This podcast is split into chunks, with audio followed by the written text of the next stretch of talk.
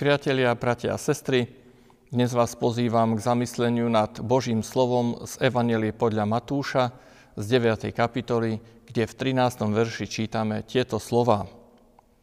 Pán Ježiš tam hovorí, chodte a naučte sa, čo znamenajú slova, milosrdenstvo chcem a nie obeď. Nedávno som zažil takú skúsenosť. Jedna turistka mi spomínala, že sa chcela vydať na nedalekú rozhľadňu. Prospekty jej tam sľubovali krásne výhľady na krajinu, no zo sľubov nebolo nič. Ukázalo sa, že rozhľadňa už nestojí.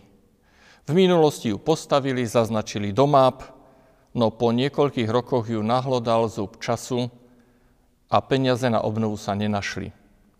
Z rozhľadne zostali iba značky na mape. Ako by sme opísali takú skúsenosť? Rozčarovanie? Asi. Čo si bolo vybudované, plnilo svoj účel, no ľudia sa uspokojili s tým, že už to stojí a nemysleli na to, aby postavená stavba vydržala aj do budúcnosti. Pozabudli na ten prvotný zámer, že chceli poslúžiť ľuďom a nielen využiť prostriedky z grantov. Pôvodný zámer bol dobrý, realizácia nedôsledná a výsledok napokon nulový. Zostalo rozčarovanie. Aj do nás, kresťanov, investoval Pán Ježiš Kristus veľkú investíciu. Vybudoval základy našej viery svojou obeťou. Vybudoval celú stavbu našej viery svojim príkladom služby a potom nás pozval ku tomu, aby sme ho nasledovali. Prežíval s nami radosť našej prvej lásky k nemu. My sa však musíme spýtať dnes, v akom vzťahu sme voči Kristovi teraz. Nenechali sme jeho veľkú investíciu zvetrať a stratiť na význame? Sme my pre svoje okolie takou rozhľadňou, vďaka ktorej sa môžu zapozerať do zákutí kresťanského života? Alebo z našej viery a pravého nasledovania pána Ježiša Krista zostali len trosky, rozčarovanie a nulový osoch? Pôstná doba nám kladie práve takéto otázky. Ježiš tie otázky riešil aj so svojimi súčasníkmi, s predstaviteľmi náboženského života Židov. Aj oni mali pocit, že žijú dobrý život viery.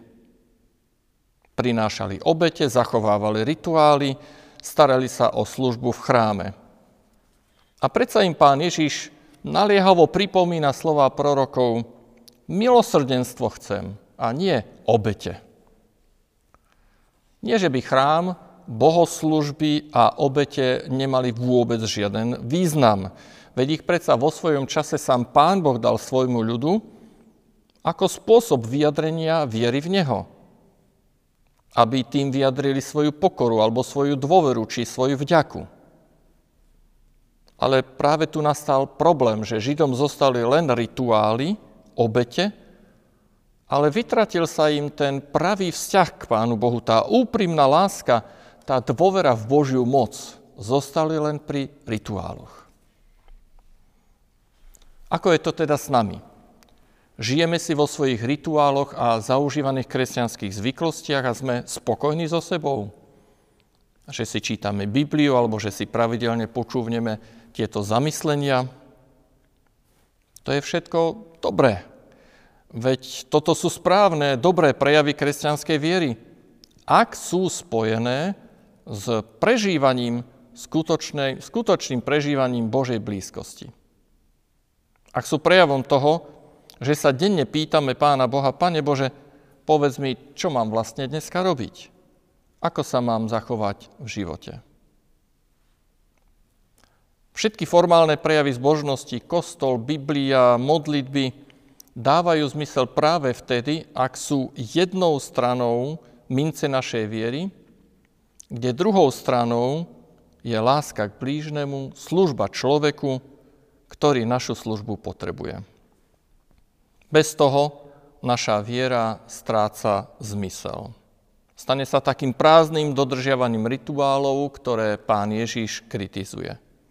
Stane sa rozhľadňou, ktorá zostala len vyznačená na mape, v skutočnosti však je v rozvalinách. Prežívame pôst. Hovoríme o ňom, že je obdobím seba spýtovania. Povedzme, že je to taká STKčka našej viery. Využíme teda tento čas a pozrime sa na svoju vieru rozmýšľajme, akým spôsobom sme zostali verní našim prvým predsavzatiam, nášmu odhodlaniu, ktoré sme mali na začiatku nášho života s Pánom Bohom.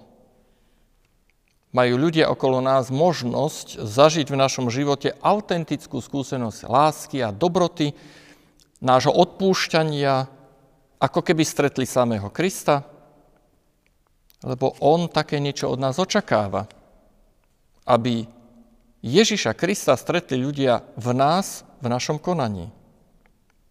Ak to tak nie je, tak potom hrozí, že z rozhľadne našej viery zostali len tie značky na mape.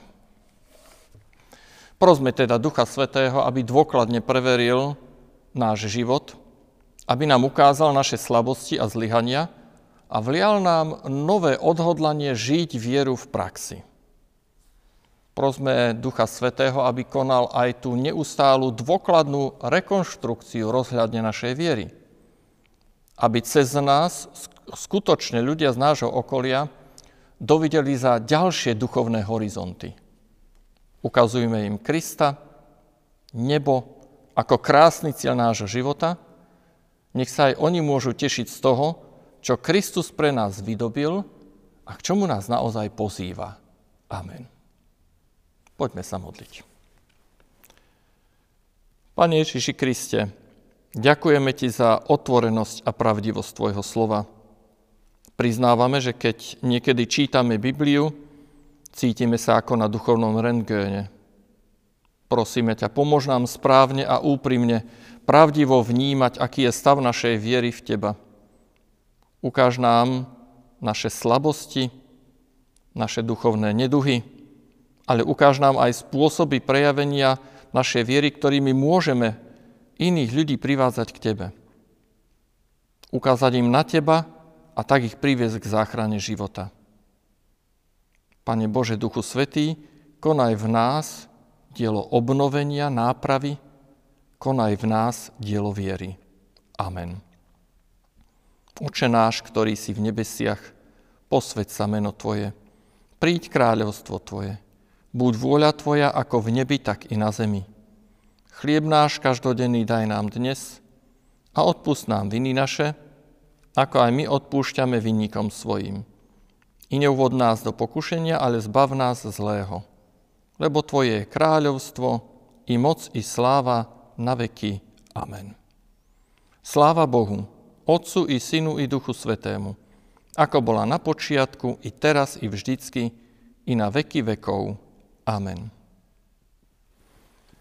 Pokoj Boží, ktorý prevyšuje každý rozum, nech chráni a ostriha vaše srdcia i mysle v Ježišovi Kristovi, našom pánovi, na veky požehnanom. Amen.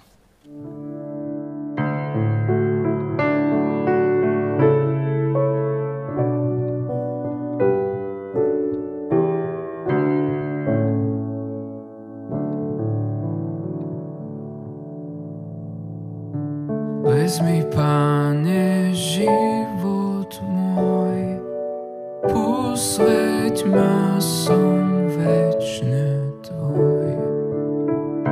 Čas môj dní a hodiny, vezmi, Pane, jediný. Vezmi ruky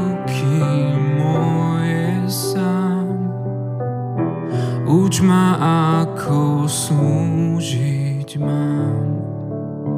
Krokom pridaj ochoty, ísť tam, kde ma chceš mať ty.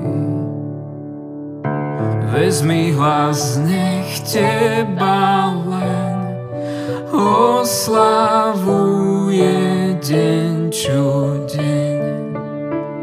K mojim ústam strážcu jazyk lásku premieňaj.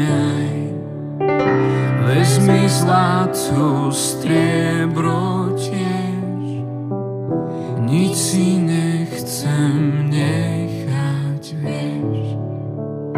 Rozum, sílu, schopnosti, riať ty, Pane,